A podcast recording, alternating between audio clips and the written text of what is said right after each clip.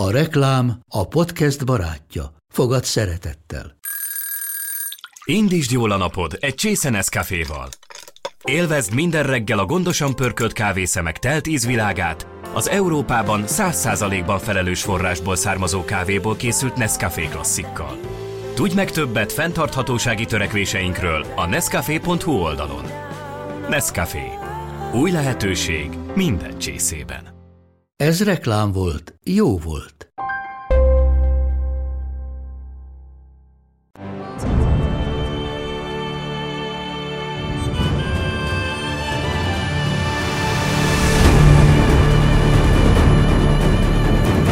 A 14. és 15. század elképesztően hosszú háborús időszakát száz éves háborúnak nevezzük az angol és a francia királyság között. Noha maga a megnevezés is félrevezető. Egyrészt egy, még ennél is hosszabb háborús viszony egy fejezetét jelenti.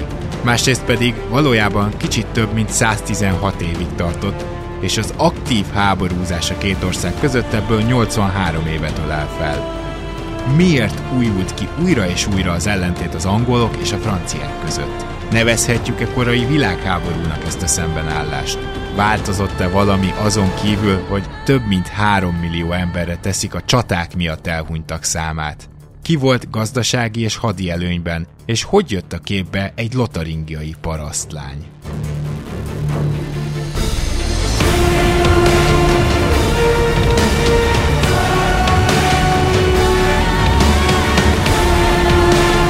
Ez az Itt és Akkor podcast.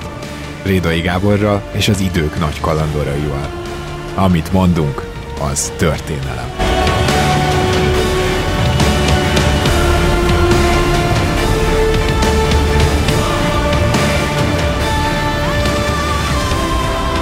Sok szeretettel köszöntünk mindenkit az Itt és Akkor podcastben. A mai adás előtt szeretném azt jelezni, hogy tudtok minket követni a szokásos podcast követő helyeken, Spotify, iTunes, Google Podcast, valamint Facebookon is, úgyhogy tessék minket bejelölni, és Instagramon is megtaláljátok az Itt és Akkor podcastet. És ma visszamegyünk jó pár száz évet, majdnem ezret, és egy olyan időszakáról beszélünk a történelemnek, amit valamiért elneveztek száz éves háborúnak, hogy miért, az hamarosan kiderül, meg az is, hogy ez miért nem igaz, már csak számszerűen sem, ugye ezt bárki ki tudja számolni, aki felcsapja a dolog Wikipédia oldalát, és akkor kicsit megismerkedünk majd a 14. és 15. századi Európa hatalmi viszonyaival, egy igazi ilyen középkori trónokharcás pár évet, sőt inkább pár száz évet ölelünk majd fel, és erre az adásra abban a szerencsében van részünk, hogy itt van velünk Várány Attila, a Debreceni Egyetem történésze, aki elég behatóan foglalkozott többi között ezzel a korszakkal is. Szervusz, és köszönöm szépen, hogy elfogadtad a meghívást. Köszönöm szépen én is, és üdvözlöm a hallgatóságot. Hát akkor én gyorsan bele is csapnék az ilyen mitoszrombolásba, mert úgyis ez a kedvencem, és a hallgatók már tudják. Tehát az, hogy a száz éves háború nem száz évig tartott, ez önmagában elég vicces, de amikor itt beszélgettünk az adás előtt, hogy hogy mint állítsuk össze az adástervet, akkor azért te tudomásomra hoztad, hogy maga ez a száz éves háború is inkább valami 4-500 éves háborúzásnak az egyik szakasza, amit valamiért önkényesen így kijelöltek. Igen, hát ezeknek a történeti kliséknek a, a forrása a 19. századi, 19. századi francia történészek alkották meg ezt a frázist. És el lehet mondani, volt kettő-három is, aki magának vallja, hogy ki, és 1337-től 1453-ig az úgy majdnem száz év, és volt, amikor 1939-től számolták, attól függően, hogy mikor indultak a hadműveletek, és ez egy nagy, hosszú olyan periódus, amit el lehetett nevezni a nagy száz éves háborúnak, és akkor alkották meg a 30 éves háborút is, de az meg éppen pont 30 évig tartott, szerencsére. De hát ez egy visszamegy egy több száz éves konfliktus sorozatra. Tehát azt lehet mondani, hogy mondjuk 1066-tól, amikor a, egy francia herceg, egy normandiai herceg, hódító Vilmos meghódította Angliát, az is egy angol-francia háborús periódus volt, és elég sokáig tartott. Onnantól kezdve minden évtizedben háborúztak a, a francia királyok az angol királyokkal, vagy a francia királyok a normandiai herceggel, aki éppen az angol király volt.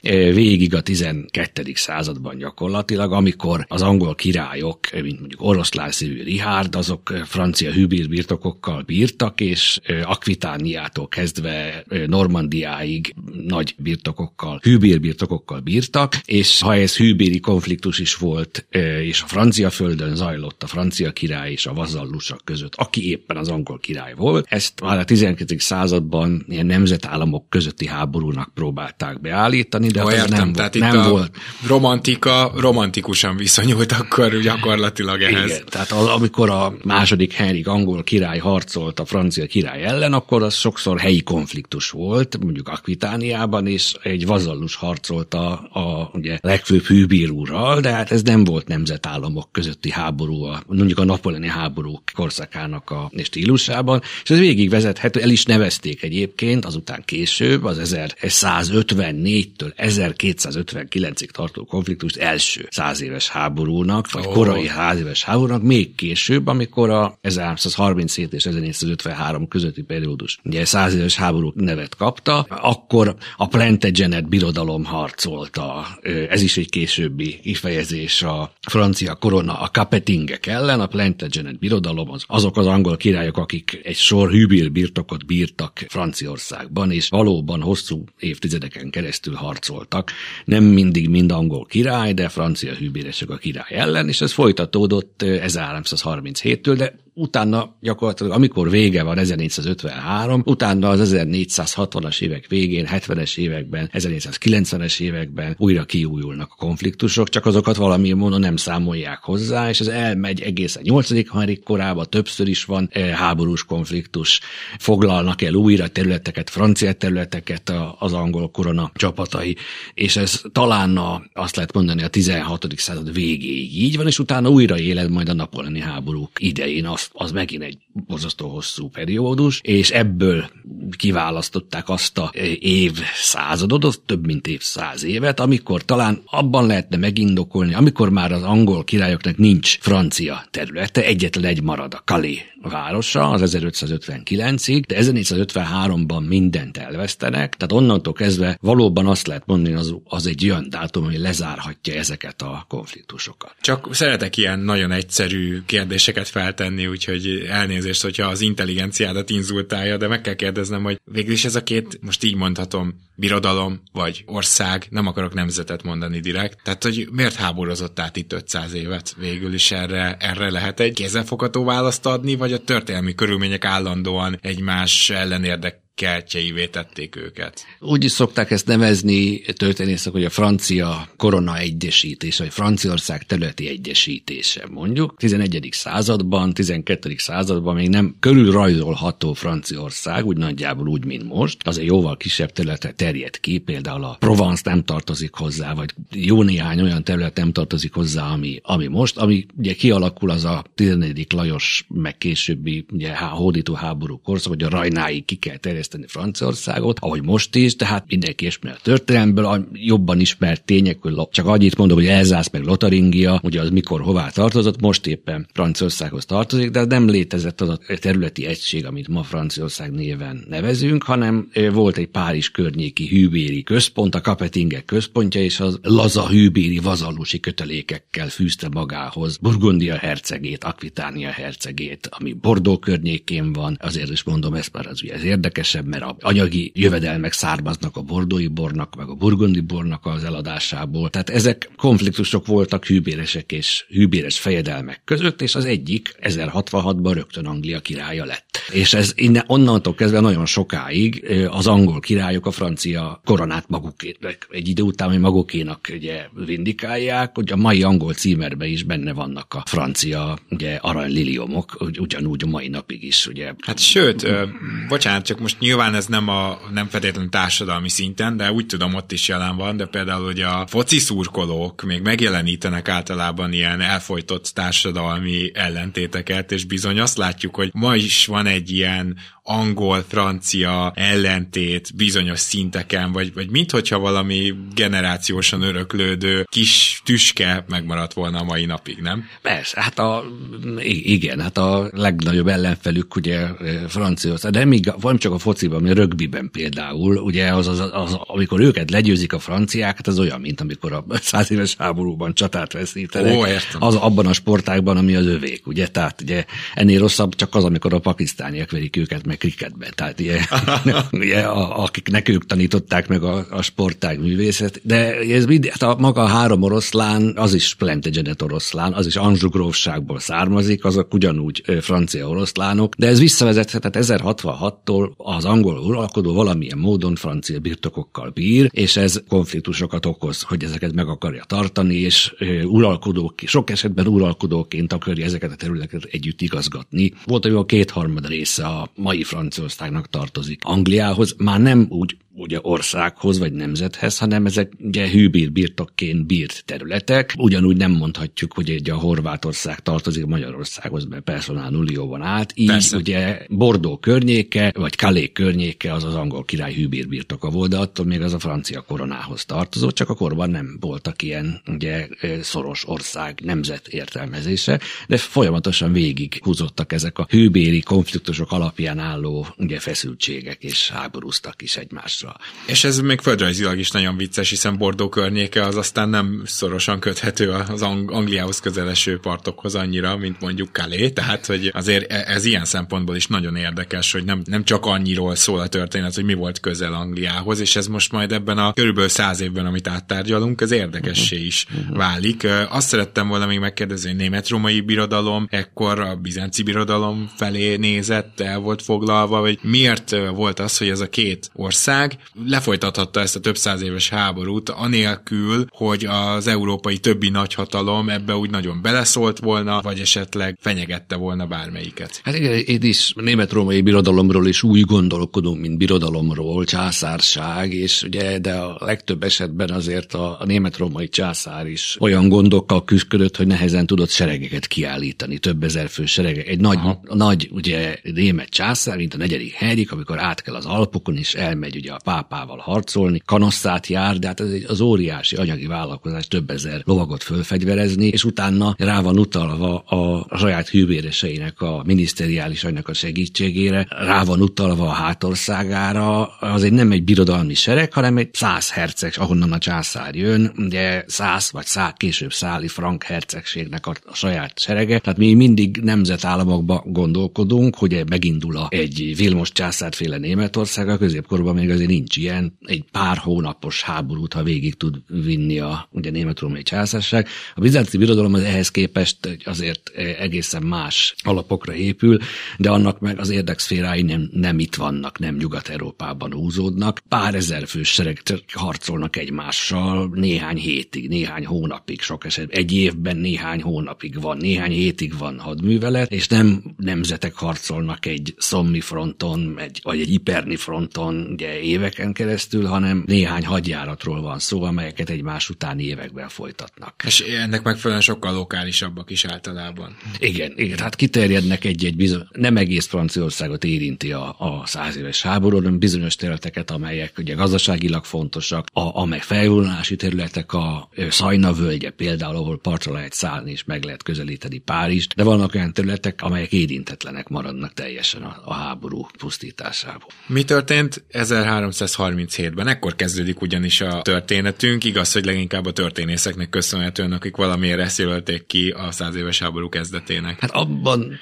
talán meg lehet ragadni, hogy az angol király, harmadik Edward bejelenti az igényét a francia koronára. Jól tudom, hogy ez egy jogosnak tekinthető igény volt? Ez jogosnak, tehát a feudális öröklési rend szerint valóban őt illeti a ugye, korona, dinasztikus okokra hivatkozva, az egyenes ága a francia koronának, a kapetingeknek kihal, ez egy oldalágra száll át 1328-ban, de valóban ő a legidősebb leszármazottja, az angol király, a francia kapé királyoknak az egyenesági, főági, legidősebb fiú ágán ő a leszármazottja, még akkor is, hogyha nőágon származik, és erre hozzák fel francia jogászok a száli törvényt. A frankok egyik ősi törzse az a száli frankok voltak, és gondos, ügyes jogászok abban az időben utána néz néztek, hogy mi volt a, a régi öröklési rend, és már pedig ugye hűbér birtokot nő nem örökölhet, ez a száli törvény, és akkor egy nőágon nem örökölhet. A, Ó, ugye, úgyhogy... ez, ez duplán ironikus lesz egyrészt egy női főszerep, mai női főszereplőnk miatt, másrészt pedig eléggé gyanítom, hogy itt nem akarták az angol uralkodót, és gyorsan kerestek valamit, aminek megfelelően nem lett volna muszáj, vagy nem Igen, kellett. hát volt olyan, amikor nőágon örököltek hűbérbirtokok, maguk a francia királyok is, például a Champagne grófságát, vagy Navarra királyságát, akkor 30 évvel korábban még nem zavarta akkor őket a nőágon örökölés, de hogy a Ilyen szempontból, tehát Magyarországon is van ilyen, tehát ha azt nézem, akkor a, ezt szoktam mondani, hogy a Szent István dinasztia, az Árpádok dinasztiája, hogy a francia módra nézem, akkor Szent Istvánnal kihal, mert nincs legidősebb fiú, ugye? Ó, igen. És akkor onnantól kezdve oldalágon öröklődhet, és az olyan lenne, mint 1038-ban Magyarországon találtunk volna egy szabályt, hogy már pedig ugye nőágon nem örökölhet, és innentől kezdve akkor kihalt az Árpád ház. 1328-ban a főága kihal a kapetingeknek, mondhatni elég erős volt, mert több mint 300 éven át mindig volt fiági örökös, most egy oldalági örökös örökölte, és ezt az angol király vitatta. De nyilván nem vitatta volna, hogyha nem lettek volna gazdasági, pénzügyi, anyagi okok a háttérben. Korábban is voltak háború, 1990-es években voltak háborúk, és az, ott két olyan terület volt, ami gazdaságilag fontos volt, a bortermelő, ugye Akvitániának az a része, ami a tengerparton van, Bordó környéke, illetve Flandria, ami... Itt a mai Belgium környéket kell a Belgiumnak az a rész, ami a tengerhez közel esik Brüsszeltől a tenger felé, és fontos városok vannak ott, mint Brügge vagy Gent. Ezek posztófeldolgozó textiliparban is járatosak voltak, és az angol posztó felfutása ekkor indul meg, és azokat ott szövik. Az angol gyapjút ott szövik Flandriában posztó, és ez borzasztó fontos kérdés volt. Fel is keltek flamand városok. Hűbér jogilag a flandriai gróf is a francia királyhoz tartozott, a francia király rá akarja tenni a kezét a flandriai posztó aranytojást tojó tyúkra, és ez az angol király is meg szeretné magának szerezni, mert át, akkor mindig átszállítják az angol gyapjút tengeren, és Flandriává szövik posztóvá, és ez egy óriási üzlet, és, és akkor egy krónikás, hogy a Európa összes a hadseregét az angol posztó, amit Flandriában szőnek, tartja melegen. Úgyhogy és az egy óriási üzlet volt, és volt ez. erre már megérte akkor végig bújni a, a régi törvényeket, a száli frangok törvény könyvét, hogy az hogyan szól az öröklésről. Kellett nyilván valami kvázi kiváltó ok. Gájen elcsatolását olvastam, hogy, hogy e- ez volt, a, ami után az angolok gyakorlatilag támadtak. Igen, tehát két puskaporos hordó van, az egyik ugye a Bordó környéke, a bortermelő területek, és ott is egy hűbér jogi vita nyomán magához vonja a legfelsőbb hűbér úr, a francia király. Akvitániának ez a része, ami, ami a tengerparthoz közel van. Ez ennek Gájen? Igen, az angolok sokszor Gasconynak mondják igazából, de az kicsit bejebb van, ismerhetjük ugye a Gasconi, ugye D'Artagnanból például ugye azt a, az elnevezést, sokszor Gasconynak mondják, de nem az, hanem az, az igazán fontos része, az magához vonja a francia király, és ezt ugye nem tűrheti az angol király, akinek egyébként a, ugye a borkereskedelemben is beszámol, ekkor mindig meg kell néznünk, mi van mögötte. Az angol tengeri kereskedelem legfejlettebb már ebben az időszakban, és ők tudják, a franciák nem tudják a bordói bort megfelelően szállítani. Az angol kereskedő városoknak ilyenek nem csak London, hanem Bristol például, vagy Kings Lynn keleten, eh, azok már olyan fokú tengeri kereskedelme vannak berendezkedve, hogy el tudják szállítani a bordói bort akár a, a Hanza kereskedő városaiba, és elviszik akár Danzigba, ugye vagy Hamburgba, vagy Lübeckbe, és ezt a francia ipar városok nincsenek ilyen fejlettek, és az angol ugye koronának meg a vámbevételei ebből származnak. Tehát ugye a legértékesebb, sokkal értékesebb ez a rész, mint fél Anglia, úgyhogy ezt nehezményezi az angol király. Értem. És akkor ugye a tengeren törtek ki a, a harcok, és ahogy említetted, hogy az angoloknak a kereskedésben is a tengeren jóval fejlettebbek voltak, hát hamar kiderült, hogy a hadi ügyekben is hasonló a helyzet, mert 1340-ben egy ilyen megsemmisítő vereséget mértek a franciákra. Én azt is olvastam, hogy gyakorlatilag szó szerint kell érteni, hogy megsemmisült a francia flotta.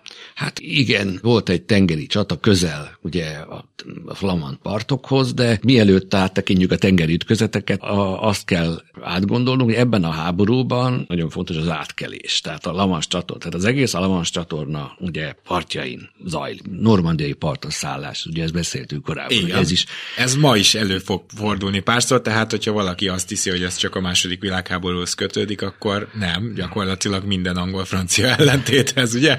Amikor Tehát amikor a Wellington herceg partra száll Waterloo előtt, az ugyanaz part, de mindig van egy átkelés része. Tehát ez egy óriási logisztikai vállalkozás, hogy egy szigetország háborút visel a ugye, kontinensen, és tengeren kell átkelnie, és a Lavans csatorna az nem olyan egyszerű, hogy mint ma, hogy alagúton át lehet kelni alatta, bár megjegyez az zárójelbe. Sokan ma, ma, se választják, mert olyan drága, hogy borzasztó a csalag, csalagút, hanem még mindig kompal mennek, még a kamionok is jó része, de a korban nem volt olyan egyszerű, mert ez elég viharos a Lavans csatorna, nehéz át. Kor technikájával nehéz volt átkelni. Két nap van, amikor három nap volt, amik átkeltek, és egy hadsereget áttenni azért egy óriási logisztikai vállalkozás, és ezt mindig meg kellett tenni. Ugye a napoleoni háborúkig végig ezzel szembe kellett nézni, az átkelés, így is hívja az angol szakirodalom, hogy az átkelés, hogy föl kell készülni az átkelés, át kell vinni a seregeket, a hajókat, a lovakat, ugye az élelmet, a vizet, a lovaknak való vizet például. Tehát az óriási logisztikai teljesítmény, tehát hídfőket kell szerezni mindig a tengerparton. Kalé volt ilyen, hogy meg kell szerezni akár mennyit is. Akármilyen veszteségek. Akármilyen veszteségek árán is. Hmm. Egy évig, 13 hónapig ostromolják Kalét, ez a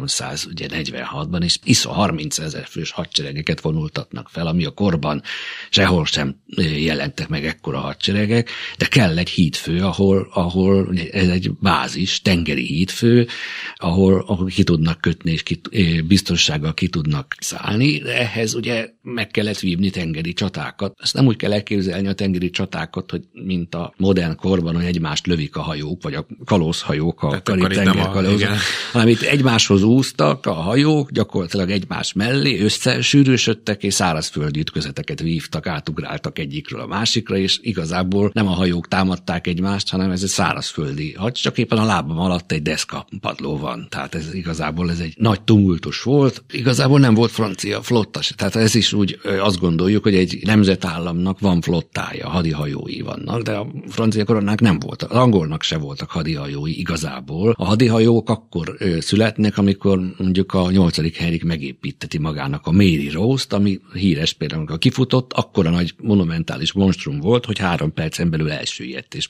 ma, ma is ott van a hullámsírban. Hoppá. De hadihajók nem voltak, azok sokba kerültek. Tengeri kereskedelmi hajókat alakítottak át hadihajók hajókká, és a franciák meg genovaiakat béreltek fel, akik ugye tudnak, azok se voltak hadihajók, de ezeket felbérelték, de olyan, mint francia hadiflotta, olyan nem létezett a korban a bérelt genovai flottát veszítették el.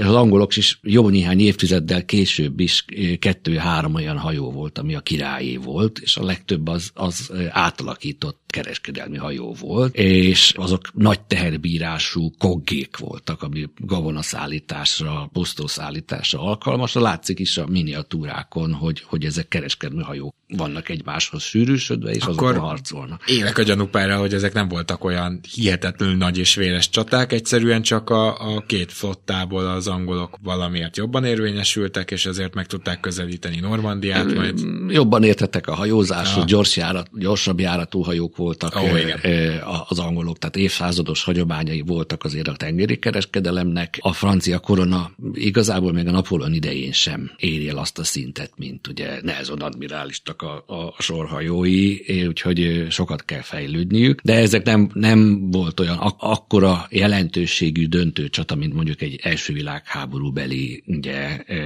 hadiflották közötti hatalmas ütközet. Na most ugye az első szakaszt, mert négy szakaszra szokták osztani, gondolom ez is egy picit furánhat most még az elhangzottak tekintetében, de az első szakaszt azt talán úgy zárhatjuk le, hogy volt egy poácsiai csata, ahol viszont már túlerőben voltak a franciák, és azt mégis szárazföldön az angolok tudtak nyerni, Ráadásul elfogták második Jánost, aki akkor a francia király volt. Király volt, így. igen.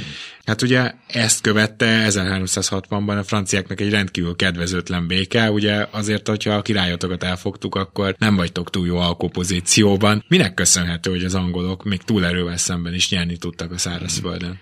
Ezt, ezt, ezt vissza lehet vezetni azért elég messzire, tehát az angol és a, hat, a francia hadszervezet közötti különbségekre lehet kitérni. A francia hadszervezet egy hagyomány leghagyományosabb hűbéri, feudális hadszervezet volt. Amikor a francia király hadba szólított, az hasonló, mint hogy nálunk van egy ugye felkelés, egy, egy hadfelkelés, amikor a hűbéreseknek hadba kell állniuk a francia király hívására. De ez egy hatalmas hadsereg volt, nagyon nehezen mozgott, és hadba szálltak ugyan a francia bárók és a francia ugye nemesek, de ugye ez egy hűbéri kötelezettség volt, és nagyon sokszor a francia korona nem tudta ellátni ezeket a hatalmas, a duzzadt több kilométer hosszú hadoszlopokat kell ellátni. Egyáltalán valamikor nem is látták, hol van a vége. Elindult a francia király, volt, amikor belefulladtak a sárba, mert nem voltak előrelátóak, nem biztosították az átkeléseket a folyókon, és ezek ugye nagyon nem volt egységes parancsnoknak, nagyon széttartó volt a, a francia bárónak az öme, nem Poityi csatában is a leírások szerint nem engedelmeskedtek egymásnak, mert hogy hogy van az, hogy a burgundi herceg elfogad utasítást a bretanyi hercegtől. Tehát nem, nem, oh, nem, nem volt egy ilyen. Mindenki egyedül akart harcolni, és mindenki a diadalt akarta. Ugye lovagi tornákat akartak vívni egyen, párbajozni akartak a csatamezőn, az angolok sokkal pragmatikusabbak voltak ennél. Visszavezethető ez a 13. századnak a ugye Velszi hadszint erejére például, amit mi is jól ismerünk, ugye Velszi bárdok, és valóban, amit a tartomány oly sok jó terem ugye az angol korona számára, ezeket Skóciát is első Edward angol, aki nagy nagyapja volt ennek a harmadik Edvárnak, aki most hadakozik. Velsz és Skócia meghódításával hát olyan agyagi forrásokra lelt, amivel ugye biztosítani tudta az angol seregekben, hogy ezeket fizették. Tehát ezek eh, nem mondanám abból a szóval, hogy zsoldos, hanem szerződést kötöttek, fizetett szerződés útján eh, szerveztek seregeket, eh, meghatározott napi fizetséggel bírtak az angol seregek, ellátással bírtak, nagyon jó volt az ellátásuk, másrészt a területi pusztításra nagyon tudatosan készültek, már Velszben is egyébként, ugye ha magunk elé idézzük az Arany János versét, akkor bevonulnak Montgomery várába, és minden, ami ott van, azt az angolok elviszik magukkal. Ugye, és a, a Montgomery a várura vendégli a király. Persze, mert más választása nincsen, csak hogy vendégei a királyt, és ugye minden, ami ugye nézni is terek, ami ott van az asztalokon, azt a francia hadszíntereken is ezt csinálják az angolok, hogy van egy rablóhadjárat, van egy francia kifejezés erről, chevauché, az ami azt jelenti, hogy szó szerint, hogy lova lovaglás, hogy amikor egy területet megszállnak, akkor tudatosan felprédálnak mindent. De egyházi tulajdont is, tehát kolostorokat is. Ami csak úgy Ami csak is. Tehát a, vannak olyanok, olyan leírásaink, hogy mert annyi volt a vörösbor egy-egy kolostorban, hogy már a lovak is vörösbort ittak.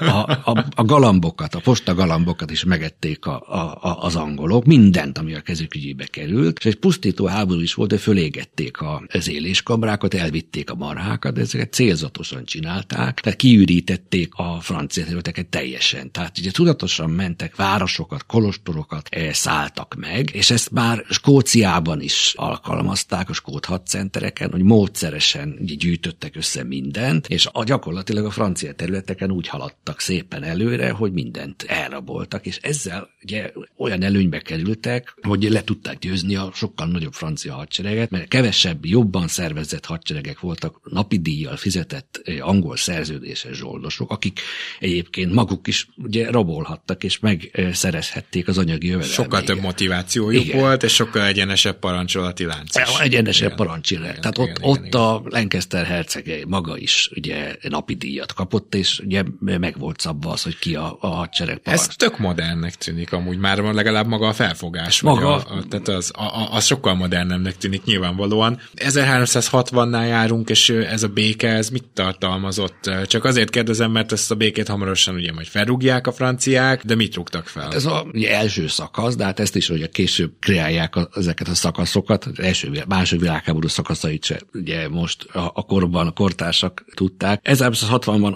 hatalmas területek maradnak az angolok kezén. A mai Franciaország területén. A mai ország, jó, kétharmadai értékes területek maradnak a, a francia király fogságba kerül, tehát azt nem úgy kell elképzelni, hogy ugye bezárják a talaj mélyére, hanem ugye ez ilyen szabad fogsa, bármit csinálhat, kockázhat, lovagi tornákra járhat. Tehát viszont nagyon jól él Londonban, és még az angol koronának kell ellá. Bármire szüksége van egy királynak a fogságban is, ugye oh, az, a fizetni kell, bármilyen ötlete van. Tehát viszont nem egy olyan rossz dolog volt fogságban lenni, de a, a váltságdíj az óriási teher volt egyébként. 1960-ban övék lett, de nem volt fölkészülve egy viszonylag kevesebb népességgel bíró Anglia, azért nem volt felkészülve arra, hogy területet is tartson meg a kezén. Tehát ez lesz majd a háború későbbi szakaszának is a egy ismétlődő visszatérő nehézsége, hogy az egy irány, hogy ha elmegyünk és elpusztítunk mindent, és ezzel a sevóséval, a rablóhagyjárattal mindenre ráteszük a kezünket, amikor már békeidő van, és ugye igazgatni kellene azokat a területeket, beszedni az adókat, és a békeidőben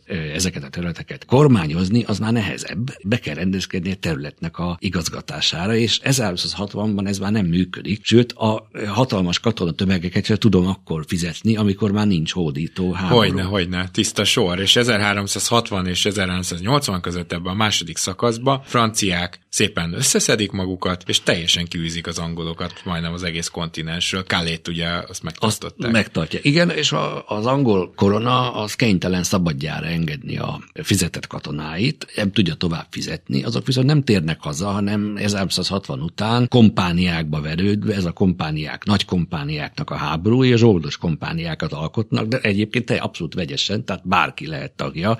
Értem. Ezek ez ilyen vegyes válogatottak, úgymond, hogy franciák, bretonok, gaszkonok, szavolyaiak, mindenki, svájciak együtt van, és azok meg fel ugye prédálják egész Dél-Franciaországot 1360 után, amikor egyébként béke van. Ebből gondolom nagyon elegük lehetett hamarosan a igen, franciáknak. Igen, igen, és ugye és akkor indul egy Párizst is veszélyeztetik a kompániák, egész Burgundiát veszélyeztetik, és indul egy olyan ellenakció a francia királyság részéről, amiben megpróbálják a parancsnoklatot egységesíteni, egyszerűsíteni, felszerelnek hadsereget. Van egy Bertrand de Gesslin nevű hadvezetési, hadszervezési innovátor, egy, egy egy ilyen francia hunyadi, aki, aki összeszedi a francia seregeket, és legyőzi az angolokat nagyon sokszor. Azokat, akik már egyébként nehezen tudják fizetni, mindig, még mindig át kell a tengeren túlról kell még mindig ellátni. Tehát a tengeren túlról Aha. kell megvédeni azokat a városokat, amit én birtokolni akarok, ugye. Persze. Nehéz a helyi, a helyi utánpótlás megszervezése, és egy elkerülhetetlen, hogy hosszú évtizedeken keresztül ezt tudják biztosítani az angolok ezt a. Meg akik megszedték magukat a háborúban, hazamennek, és ugye nemesi kúriákat, várakat építenek. Sokszor a francia hadszintereken szerzett pénzből gazdagodnak be, hogy alapítanak nemesi dinasztiákat az angol családok. Mai napig is élnek olyanok, akik a, annak idején a Krészi csata után szedték meg magukat rablások. Ah. Egyébként. Tudjuk, hogy melyek kastélyok épültek francia rablott pénzből. A, az kemény. És akkor itt itt 1380-nál gondolom azért van a lezárás, mert addigra sikerül Kalén kívül gyakorlatilag mindenhonnan kiűzni Angliát, majd mintha véget ért volna minden, egy békeidő következik, amíg az angolok, bár Kalét még maguknál tartják, de egyáltalán nem támadják meg sem a korábbi békére hivatkozva, sem semmi másra hivatkozva a franciákat, és itt közben még uralkodókat is váltunk, amíg eljutunk 1413-ig. Igen, hát itt azt gondolná az ember, hogy bé- valóban béke van, és ne, ezt a két részt nagyon nehéz összeilleszteni a száz éves háborúba, mert tényleg nem, ott, tehát tényleg nem zajlanak hadi események 1390-es években. De Angliában van dinasztiaváltás, trónharcok vannak, ugye ott a trónok harca állandóan zajlik, 1066 Igen. óta, ugye szinte még mai napig, napig is csak a bulvárlapok hasábjain azt lehet mondani, hogy a, a dinasztiák cserélődnek, vannak eretnekek elleni fellépések, a lollardok ellen, tehát sok mindennel foglalkoznak az angolok is, és 1410-es években feltűnik egy új dinasztia, a Lancaster dinasztia, egy új sarja, az ötödik Henrik angol király, aki fel akarja újítani a háborút. Azzal is nyilván, hogy az ő édesapja, negyedik Henrik új dinasztiából származik, az előtte a trónon ülő második Richard lemond a trónról, de hát eléggé kemény érveket sorakoztatnak fel ellene, és utána rejtélyes módon meghal. De hát már ilyen a trónok harca Angliában mindig is, hogy, hogy nem tudjuk, hogy hogy hal meg a király, és miért hal meg, de bizonytalan a legitimációja a Lancaster háznak, ezért is azzal akarja ötödik Henrik ezt megalapozni, hogy új hadi sikereket akar aratni. Teljesen belső érdekből azért, hogy a saját dinasztiát megerősítse, vagy kiújítja a háborút. Kiújítja a háborút, ez, ez, ez, ez, ugyanazt csinálja, mint a, a francia királysággal szemben, bocsánat. Francia királysággal szemben, ő megint felújítja, hogy ki, eh, francia királyság jogos örököse, és ugyanazokat a hadi sikereket próbálja meglovagolni, mint annak ide. El kell a polgárháború szelét azt ugye azzal lehet ugye elnyomni, hogy akkor hadi sikereket érek el külföldön, és újra tudom akkor az új embereimet földhöz juttatni, mert a korábbiak, akik földhöz jutottak, azok már, ugye már nem biztos, hogy az én szekeremet tolják. De ez magában elképesztő, tehát, hogy itt gyakorlatilag a háború az egy gazdasági eszköz volt. Szegény franciák, most nem, nem azért, mert egyik vagy másik fél pártjára akarok állni, szegény franciák meg úgy, úgy lehettek vele, hogy nem már, kb. nem, tehát ők ezért most azért nem tettek aktívan semmit. Hát és Franciaország is belső széthúzással volt terhelt, ott is két főúri párt harcolt egymással, nem, szinte meg kell nekem is nézni a, az évkönyveket, hogy most melyik évben Párizs melyik pártnak a kezén van, melyik, ja, év, melyik ugye az Orleáni párt, vagy a ugye Armagnac párt, ugye a két vezetőt, főúri ligák vezetőit meggyilkolják nyílt színen, tehát ezek, itt a franciák is tesznek azért, hogy ne tudjanak védekezni, viszont a, az angol korona meg azt csinálja, ami ez a legjobban ért. Újra partra szállnak, megszervezik a háborút. Az ötödik Henrik ez még inkább hadra termett fiatalember, mint a harmadik Edward, és Normandiát el is foglalja Igen. 1417-ig, tehát 15-ben szállnak partra, ha jól tudom, és 17-re már egész norma. Az nem kis terület egyébként. Igen, Normandia. és ők meg is tudják vicc. tartani, tehát ez most más jellegű háború, ugye 5. Henrik tanulva a korábbi ugye, tapasztalatokból megpróbál a várakba helyőrségeket ültetni. Nem csak kirabolni a területeket, hanem területi igazgatást is létrehozni, és egy, egyenesen ugye egészen Párizsig jut, sőt, ugye halála után bevezik Párizst is. Gyakorlatilag gyakorlatilag a francia király kiszorul Párizsból, de azt azért még azt hozzá kellene tenni, hogy ugye van a hadszervezeti, hadműveleti, fegyverzeti előnye az angoloknak. Ugye, hogy a franciák, erről nem beszéltünk, ugye a hagyományos nehézlovas, páncélos lovagi harcmodorral harcolnak. Az angoloknak meg van egy, ugye ez a tagadhatatlan az az elényük, ahogy a hosszú, a gyalogos hosszú íjászoknak az alkalmazása a harctéren, sőt azoknak a mozgatása. Tehát az nem csak az íjászokat leteszik, és ugye a harctér egyik pontján kilövik a nyilaikat, hanem azok lovas íjászok, és lovan tudják őket mozgatni a harctér egyik-másik oldalára, és az Azenkori csatában szerintem meg kell említenünk 1415-ben, mint a Krészi csatában óriási érvágást okoznak az angol íjászoknak a ugye, borzasztó erejű és egy percen belüli, nem tudom, 6-szor, 8-szor kilőtt nyilvesszők a francia lovak seregre, akik nem tanultak semmit, és ugyanúgy lovasrammal akarják őket legázolni. De nem tudják megközelíteni gyakorlatilag az angol sereget, illetve gondolom nincs az a páncél, ami ilyen erejű így. Hát meg tehát nagyon nagy a tűzgyorsasága az angol íjászoknak, és maga az közelengedik őket magukhoz, és egy bizonyos távolságon belül meg, meg sok esetben bárhol eltalálják ezek az angol íjak. Nem, kell halálos sebesülést okozni, elég hát az, hogy, hogy meg egy, a lovat, súlyos, lovat, vagy súlyos sebesülést, ugye a oroszlán szívű Rihárd is csak a vállán talált el egy számszerű nyilvessző. A mai orvosi technikával egy, egy hétig kórházba fekszik, utána visszamegy dolgozni. De igen, igen, értem, értem. Abban meg belehalt a vérmérgezésbe, ja. ugye a, ez, ez másképp, ez egy erős nyilvessző, valakit eltalál akár a combján, abba, abba a kororvosi viszonyát ismerve vele lehet halni, tehát ez a, ezt azért mindenképpen, mert ez az újítás, ez hozzá tartozik. Hogy és akkor nem kell abból kiindulni, amit a filmekben látunk, ha valakit eltalált így egy nyilvessző, az nem hősi módon lovagol tovább, hanem valószínűleg visszafordult, nem? Hát egy lo- ha, ezt eltalál, ha lovat eltalálja, akkor is sok esetben nem tud felkelni, már nem azért, Persze. mert nem tudna fölkelni a páncél súlya miatt, hanem akkor a, a, akkor a sérülés. Tehát, hogy egy, nyilva, egy, egy angol hosszú nyilvessző mondjuk 300 méterről eltalál, vagy 100 méterről eltalál valakit, lóval egy együtt hatalmasat bukik egy, egy ilyen 6-800 kilós hadiményt el kell képzelni páncéllal, egy bukik egyet, mint Örüljön egy, neki, hogy életben van. Tehát, mintha, ha. nem tudom, mint egy amerikai foci lenne, és akkor ugye, ha. és akkor ott a, a, az emberek repülnek 6-8 méter lóval együtt, nem biztos, hogy föl kell. Lehet, hogy nem hal meg, de nem biztos, hogy föl kell, és ha nehezen mozog, akkor a gyalogosok meglepik, és sokszor úgy oltják ki az életét, hogy ki is. Hát ez, egy, ez a háború, tehát ott rögtön kirabolják a, a, a, a lóval megbukott, elbukott francia lovagot, ugye, és sokszor sokszor az életétől is megfosztják, mindenétől megfosztják. Tehát ez egy, ez egy, ez egy brutális, kiméletlen háború, a középkori háború. Ezt akartam még elmondani, hogy ezt tudatosan alkalmazzák, íjászokat alkalmaznak, gyalogosokat alkalmaznak, helyőrségeket alkalmaznak, és ezzel területi ellenőrzést tudnak tartani az angolok. A 1417, 18, 19, 20-as évek elejéig. Na, van ez az 1420-as trojéi szerződés, remélem jól mondom. Hát itt amit olvastam róla, az alapján gyakorlatilag, mintha a francia királyság kb. elveszett volna, de gondolom, hogy ennyire nem kell komolyan venni a dolgot. Két frakció, vagy két liga harcol egymással, a burgundiak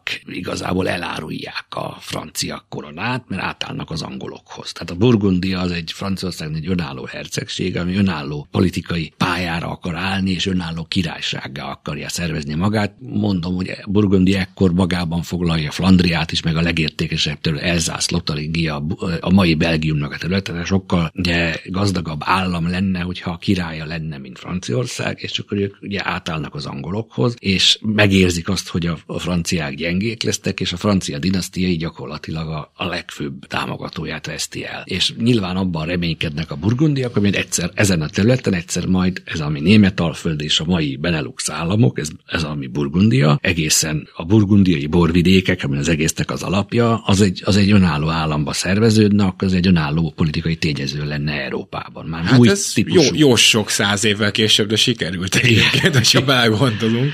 Igen, és ugye emiatt ugye nyitva van az út Párizsig.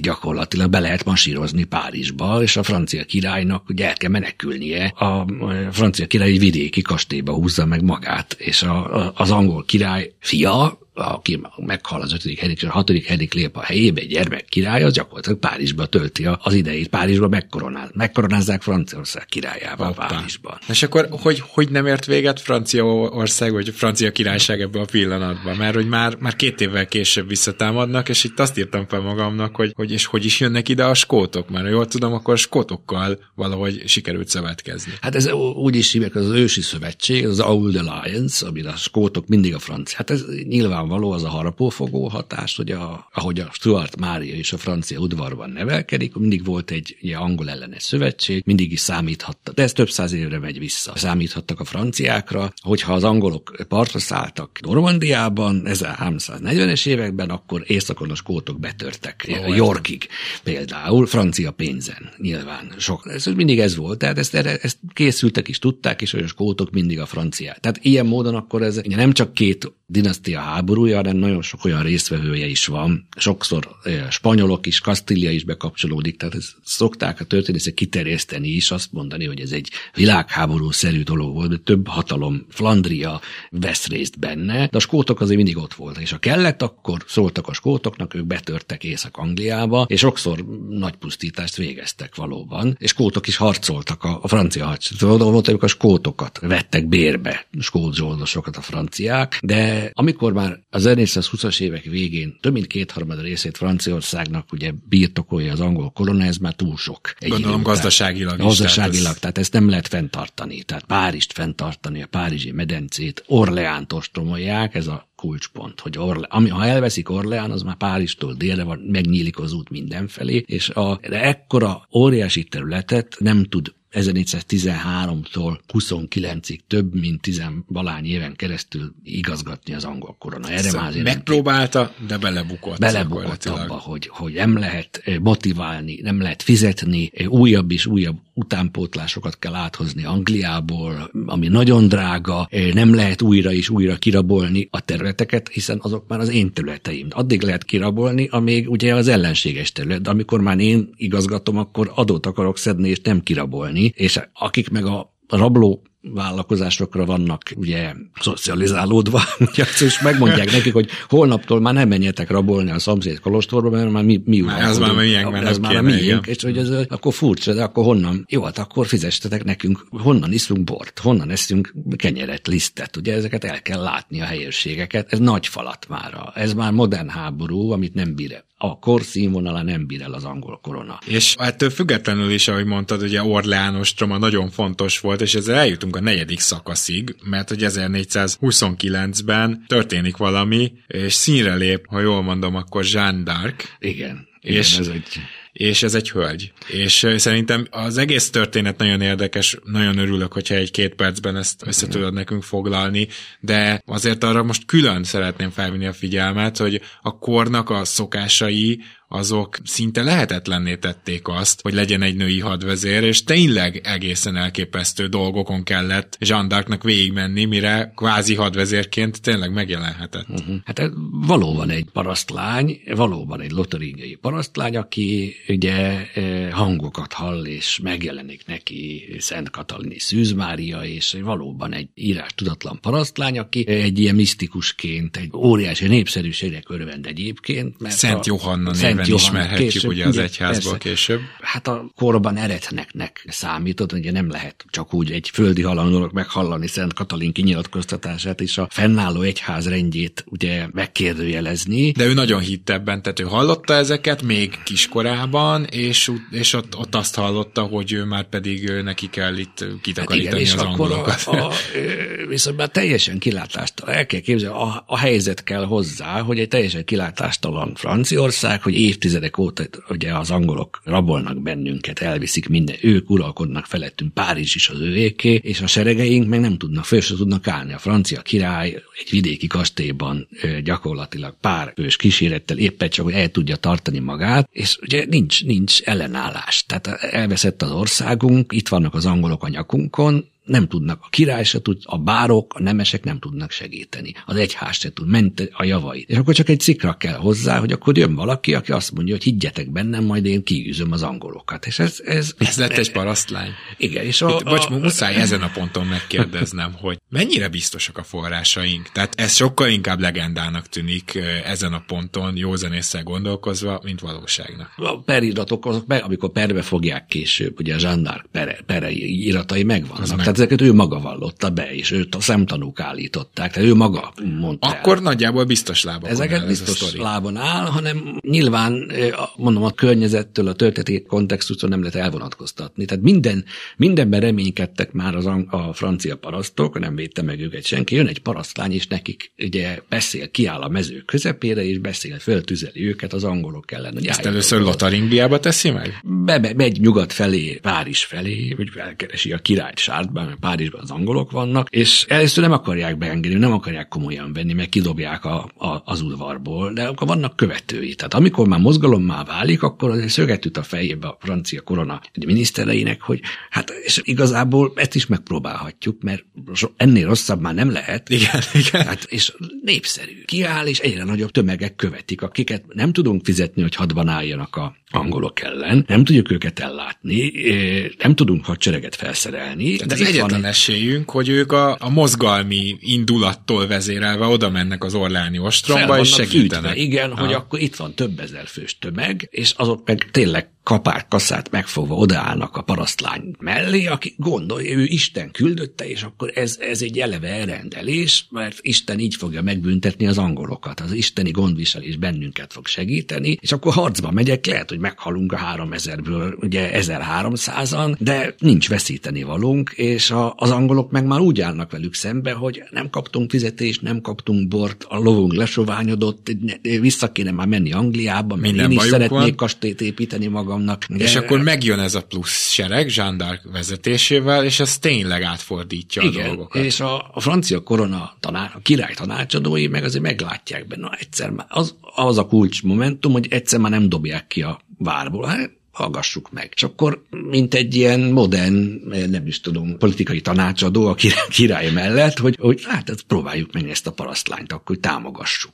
Hát ők is félnek tőle, azért nem jó, hogy több ezer fős parasztsereggel szembenézni. Ennek később lettek is következményei. És akkor, de mi van, hogyha az angolok ellen fordítjuk őket, és akkor adjunk melléjük sereget, norm, tehát a, a katonáinkat, a, adjunk melléjük lovaksereget, és játsszuk el, mintha ő vezetné a, a lovaksereget. Tehát minden erőnket tegyük össze, ami még van, és ezzel a felbuzdulással Orleánt ugye fel lehet menteni, ami ugye nem, hát pár nap lenne hátra Orleánnak, de fel tudják menteni a, egy óriási fegyvertény, és hát ezt innen már politikai propaganda is, hogy a mellettünk, Isten mellettünk áll, küldött egy, egy jelet, és a, a, az angolokat innentől kezdve nem tudnak megállni, mert ugye óriási felbuzdulással harcolnak azok a francia katonák, akik évtizedekig nem voltak bevethetők a fronton. Ez érdekes, hogy ugye nem beszélünk nemzetállamról, de itt valami olyasmi történik, hogy sikerült a franciákat, nem akarok még nemzetként rájuk nézni, de sikerült összefogni, nem? Hát igen, hogy vannak az angolok, akik itt vannak, és ellene meg kell őriznünk a király. Ez mindenképpen egy összetartó, összekovácsoló erő, hogy mindenki, aki itt van, akkor vegye fel a fegyvert, és akkor vigyük el a királyt, és engedjük meg, hogy koronázza meg Reimsbe. Visszavesszük. Reims, Reimsbe szokták koronázni a francia királyokat, és még azt a szentségtörést is megengedik a király jó politikai tanácsadói, hogy megkoronázza Reimsben a királyt, egy parasztlány koronázza meg, Aha. ugye, de azt hát próbáljuk ki, hát ha bejön ez a jó kis ugye PR akció, hogy a, és akkor igen, igen, és akkor a francia király megkoronázza, és akkor Isten elrendelése, és az angolok meg ugye ettől függetlenül is biztos, hogy megállna. Tehát ha nem jön a parasztlány egy-két éven belül vissza kell, hogy majd vonuljon. Tehát, Tehát nem bírják. Nyilván nem az volt, hogy itt az ereje teljében lévő, jól ellátott angol sereget De az utolsó vissza. utáni pillanatban jön egy ilyen Igen. szikra, és ez, hát ez így a kettő össz, össz egybecsengés, vagy össze, összeállása, egybeállásra okozza, és ott valóban visszahódítják a területeket elég sokat. 1453-ig konkrétan megint oda lyukadunk ki, hogyha jól tudom, hogy Kalén kívül már minden visszakerült. Tehát, hogy ez a lezárása Igen, a száz éves háborúnak. Utána még a zsandar féle mozgalom is kifulladt, de még van egy 1940-es évekbeli ugye felfutása a háborúnak, de akkor újra jön a trónok harca újabb fejezete, mert ottan Angliában megint két dinasztia ág harcol egymással. Ez a, már a rózsák, ez már a rózsák háborúja, háborúja. És ez kihat a francia hadszinterekre is, mert ugye a francia hadszintereken, akik otthon rivális politikai ligákhoz tartoznak, nem biztos, hogy egymás mellett ugye tudnak állni a külföldi frontokon, és ami egyszer már ugye 1910-es években kifullad, azzal a technikával nem lehet ellátni hatalmas területeket e, Angliából. Azt kell még megmondani, hogy ebben, ebben van azért része a francia koronának is, hetedik kár az a király, akit a zsandar megkoronáz, egy új hadszervezeti reformot hoz, és felállít valóban fizetett még egy fél reguláris seregeket, ami nem állandóan állnak vannak hadban egész évben. De legalább most végre tanulnak. Végre abból, van egy olyan igen. francia hadsereg, amikor több ezer főt ki lehet állítani úgy, hogy hónapokon keresztül engedelmeskedik. Fizetem őket, és ez, ez az már egy olyan újítás lesz, ami, ami a kicsit megtépázott angolokkal szemben azért folyamatosan tud területeket foglalni, csatákat nyerni. Ijászok is vannak a francia seregben, gyalogosok is vannak, tehát ezek, ezek mind olyan momentumok, ami nem csak azért veszíti el Anglia a háborút, mert ugye a rózsák háborúja kitörés elveszítik, a, hanem van -e a franciáknak is meg, itt valóban megvan egy pozitív. Megcsinálták pozitív. végre a házi feladatukat. Így, így is. Igen még csak nagyon röviden, Jean d'Arc ezt nem éli meg, hogy, hogy itt a franciák végleges győzelmet. Nem, mert a, a, a, az, hogy ugye jó, hát vissza tud foglalni területeket, de mi van, hogy egyszer visszafordul, és akkor eljön, hogy a, a, a francia bárók és a francia egyháziak ellen, és hogy azt a hatalmas nagy mozgalmat ellenünk fordítja, tehát azért a felforgató békepontok azok sose jók, azoktól hát közmegegyezéssel megpróbáljuk akkor elveszejteni. Tehát az mindenkinek az a jó, nem él tovább.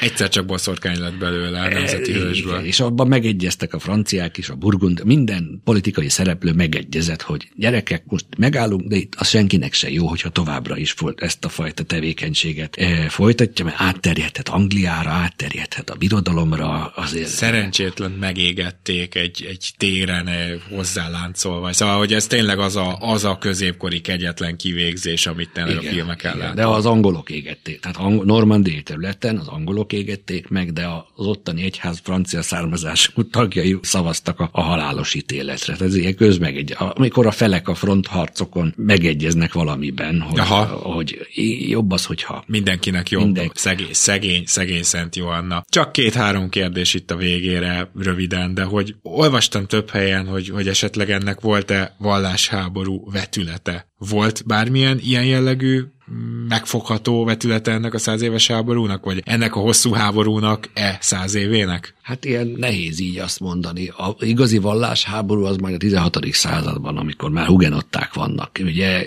vagy a német evangélikusok, luteránusok elleni. Itt azért van olyan vetület, hogy vannak eret, van egy eretnek mozgalom Angliában, a Lollardok, a Wycliffe-nek a követői, nagyjából azért a Husz János is ezt fogja majd követni Csehországban, de ez nem befolyásolja a háború menetét. Tehát vannak eretnek perek Angliában, de ha az az eretnek éppen egy nagyon fontos hadvezérem, vagy nagyon fontos ugye, pont a háborús képezetben, akkor őt nem fogjuk elítélni. Tehát ez ilyen szempontból nem. Nyilván az angol propaganda kihasználja azt, hogy a franciák most már eretnek, még mielőtt még a zsandárkot megégetik, hogy akkor mi már most már az eretnekek elleni harcol, mert a franciák mind eretnekek, hiszen egy eretnekek. Akkor is ment a PR kampány az magyarán, igen, tehát ez, ez nem, egy, nem egy újdonság. Azt szeretném még megkérdezni, most ez tényleg csak egy filozófikus kérdés, hogy gyakorlatilag az történt, hogy az angolok kétszer elfoglaltak francia területeket, majd amikor gazdaságilag ezt nem bírták, a franciák visszaverték őket. Szóval itt van ez a háború, száz éves háborúnak nevezett valamire, végére gyakorlatilag nem változott semmi. Ezt mondhatjuk, nem? Mert, mert akkor elég értelmetlen öldöklésnek tűnik így utólag. Még akkor is, hogyha ha egyenként érti az ember, hogy mikor miért robbant ki, bár ugye, amit mondtál ott Henrik, 5. Henrikről, uh-huh. hát az, az mondjuk egy, az elég kemény, hogy teljesen belső érdekekből. Hát azért megmaradt a végére Kalé. Az, az, egy, az egy kis ország a Kalé, nem egy város, hanem úgy kell elképzelni, mint egy ilyen, nem tudom, duty free zónát, hogy mondjuk így, hogy, hogy egyébként ez így marha érdekes, mert amíg ugye sokat jártak kompal az angolok régen, ugye Franciaországban, mert a hajón, amit fogyaszt az ember, az, gyut, az, az vámmentes, és amit, Igen. amit ott meg lehet inni, az ugye rögtön olcsó volt, de ugye van egy hídfő, tehát van egy olyan területem, ami nem csak egy város, hanem egy erődrendszer, több várral, erődökkel, ez egy középkor Európának egyik legnagyobb városa lesz Calais 1453 után is, és óriási kikötő, és az angol gazdaságnak egy olyan szelepe, hogy akkor van egy hídfőm a kontinensen, ahová vámmentesen tudok kereskedni az enyém, oda óriási raktárakat tudok létesíteni, és onnantól kezdve gyakorlatilag a kontinenssel, Flandriával van egy élő kapcsolat, és nem, nem kell ugye francia területekre behajóznom. És ezt kiépítik egészen 1559-ig, amikor elveszítik, kiépítik egy olyan központtá, gazdasági központtá, ami valóban egy egyedülállóvá teszi ezt. Kevéssé ismerjük itt, de nem csak egy picike város van, hanem ha van egy hídfőm, akkor az már nagyon sokat jelent. Tiszta sor, és gondolom nem úgy kell elképzelni, hogy a helyi lakosok sokat kiüldözték onnan, hanem ők azért volt, aki ott maradhatott. Hát voltak, hát ugye nem úgy kell elképzelni, nem, nincs nemzetállam, tehát ha én kalai kereskedő vagyok, akkor én kalai kereskedő vagyok, és akkor én magam ugye kalai vagyok, nem akarok a francia nemzetért meghalni a, a, a fronton, hanem regionális identitások vannak, normandiai Igen. vagy észak pikárdiai identitás, és ha éppen az angol korona alá tartozom, de jó kezelnek az angol királyok, akkor el tudom fog. Ugyanúgy télen is Bordókön. Uh-huh. Igen. Úgyhogy ez, ez, így, ez így működött, és ez egy működőképes konstrukció volt. Utolsó kérdésem az adásban, hogy van-e esetleg bármi, ami a száz éves háborúval kapcsolatban szerinted még fontos megemlíteni, vagy például tévhit úgy érzed az emberekbe, vagy ebbe a történelemkönyvek lapjain, és hogy emlegessük fel? Meg lehet nézni, az emberek általában mondjuk hogyan tájékozódnak. Mondjuk én úgy találom, hogy a, amióta megjelent a 1415-ös angliai, vagy franciaországi Ezenkori csatáról az ötödik Henrik film, amit a Kenneth Branagh rendezett, annak nagy sikere volt, és az sokkal inkább ismerté tette a nagy közönség számára is. Tehát annak van egy olyan képe, hogy az angolok ö, hogyan győznek, és ne, nem rossz egyébként, szerintem egész jó. Utána még egy filmet csináltak az ötödik Henrikről, amiben a Timothée Chalamet szerepel, tehát ennek lett egy ilyen kultusza, és a viszonylag kívülállók is jobban ismerik, de igazából nem csak az egyetlen momentum az, ami a, a háborút adja, hanem egy, egy hosszú évszázados periódus, ezt mindig el kell mondani, és mindig vannak gazdasági érdekek, politikai érdekek mögötte. Ez nem egy lovagi háború, amikor ugye lovagi seregek harcolnak egymással, hanem a háttérben zajlanak azért a, a tárgyalások. Az esemény békét is kötöttek, meg nem úgy, tehát az a font, nem úgy kell elképzelni, hogy én francia vagyok, akkor a francia nemzetért harcolok, hanem amit mondani, regionális identitások vannak. Ha én akvitániai vagyok, akvitániai dialógusban beszélek, és évszázadok óta a akvitániai hercegekhez kötődöm, akkor az most függetlenül, és az angol korona betöltője ugyanaz a herceg, én attól még nem leszek közelebb a távoli, más nyelvjárást beszélő észak-francia, párizsi dialektusban beszélő Ile-de-Franci, ugye franciákhoz. Tehát az, hogy francia, az majd a francia forradalom után alakul ki. Én most bretanyi vagyok, vagy burgundi vagyok, vagy gaszkonyi vagyok, mind a D'Artagnan mondja, ugye, és nincs meg az, hogy ez egy nemzeti hadsereg harcolna egy másik ország ellen. Tehát ezt próbál hangsúlyozni, a középkori háborúk azért, azért sokban ilyenek. Igen, igen, igen. Bárány Attila, nagyon szépen köszönöm, hogy rendelkezésemre álltál, és én azt hiszem, hogy lesz itt még bőven olyan téma ezekből az időkből, amivel kapcsolatban majd újra felkeresnélek. Jó, én is köszönöm a lehetőséget, és köszönöm a hallgatóknak is. Kedves hallgatók, most pedig búcsúzunk, legalábbis ugye erre az adásra. Rédai Gáboron kívül a társszerkesztő Katona Csaba is búcsúzik, valamint producerpárosunk Román Balázs és Hampuk Rihárd, és a száz éves háború nálunk most épp befejeződött, de ahogy hallhattuk, itt aztán még bőven voltak háborúk ebben a korban, és biztos, hogy visszatérünk majd ennek környékére is. Amit ma mondtunk, az viszont már történelem. thank you